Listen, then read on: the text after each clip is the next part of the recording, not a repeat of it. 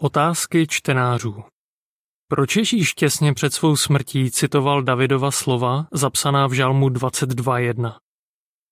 K tomu, co Ježíš řekl těsně před smrtí, patřila i slova zaznamenaná v Matoušovi 27.46. Můj bože, můj bože, proč si mě opustil? Tím, co řekl, naplnil Davidova slova ze žalmu 22.1.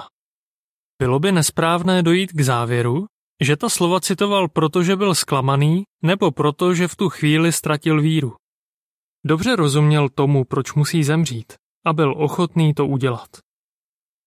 Také věděl, že v době jeho smrti ho Jehova bude muset přestat chránit. Jehova tak Ježíšovi umožnil, aby nadevši pochybnost dokázal, že zůstane věrný bez ohledu na to, jak těžká bude jeho smrt. Takže proč Ježíš ta slova zvolal? Nevíme to sice jistě, ale zamysleme se nad několika možnostmi. Zdůraznil těmito slovy, že Jehova do jeho smrti nebude zasahovat? Bylo zapotřebí, aby Ježíš zaplatil výkupné bez Jehovovy pomoci. Musel zemřít jako člověk, aby podstoupil smrt za každého. Hebrejcům 2.9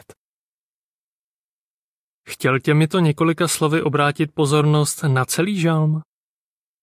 V té době bylo běžné, že židé znali mnoho žalmů na spaměť. Když jim někdo připomněl jeden verš z nějakého žalmu, automaticky začali přemýšlet o celém žalmu. Pokud by to měl Ježíš v úmyslu, pomohl by svým židovským následovníkům, aby si připomněli mnoho proroctví z tohoto žalmu o událostech souvisejících s jeho smrtí. Poslední verše navíc chválí Jehovu a popisují ho jako krále celé země. Upozornil těmi slovy na to, že je nevinný? Před svou smrtí se musel podrobit nezákonnému soudnímu přelíčení, při kterém byl obviněn z rouhání. Bylo narychlo svoláno v noci a bylo v naprostém rozporu s přijímanými zákonnými požadavky. Touto řečnickou otázkou mohl Ježíš upozornit na fakt, že neudělal nic, čím by si zasloužil takový trest. Chtěl tím také druhým připomenout, že i když Jehova dovolil, aby David, pisatel tohoto žalmu, trpěl, neznamenalo to, že už nemá jeho přízeň? Davidova otázka nebyla známkou toho, že ztratil víru. Po tom, co ji položil, vyjádřil důvěru, že Jehova má moc zachraňovat. A Jehova mu dál žehnal.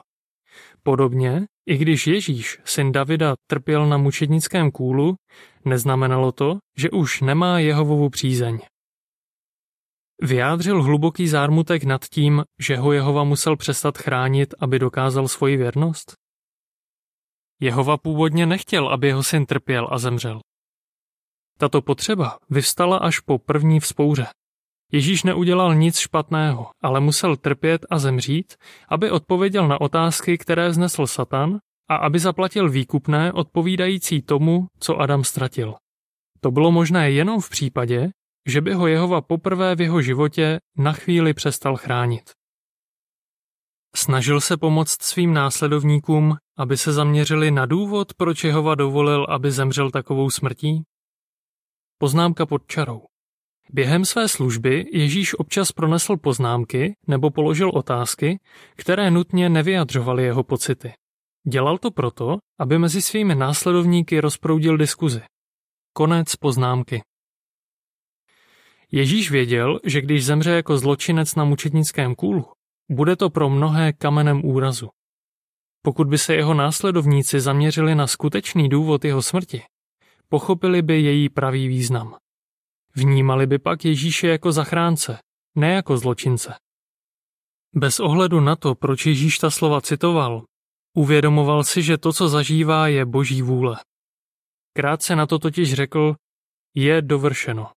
Jan 19.30 Díky tomu, že ho Jehova na chvíli přestal chránit, mohl dokončit všechno, kvůli čemu přišel na zem a splnit všechno, co o něm bylo napsané v Mojžíšově zákoně, v prorocích a v žalmech.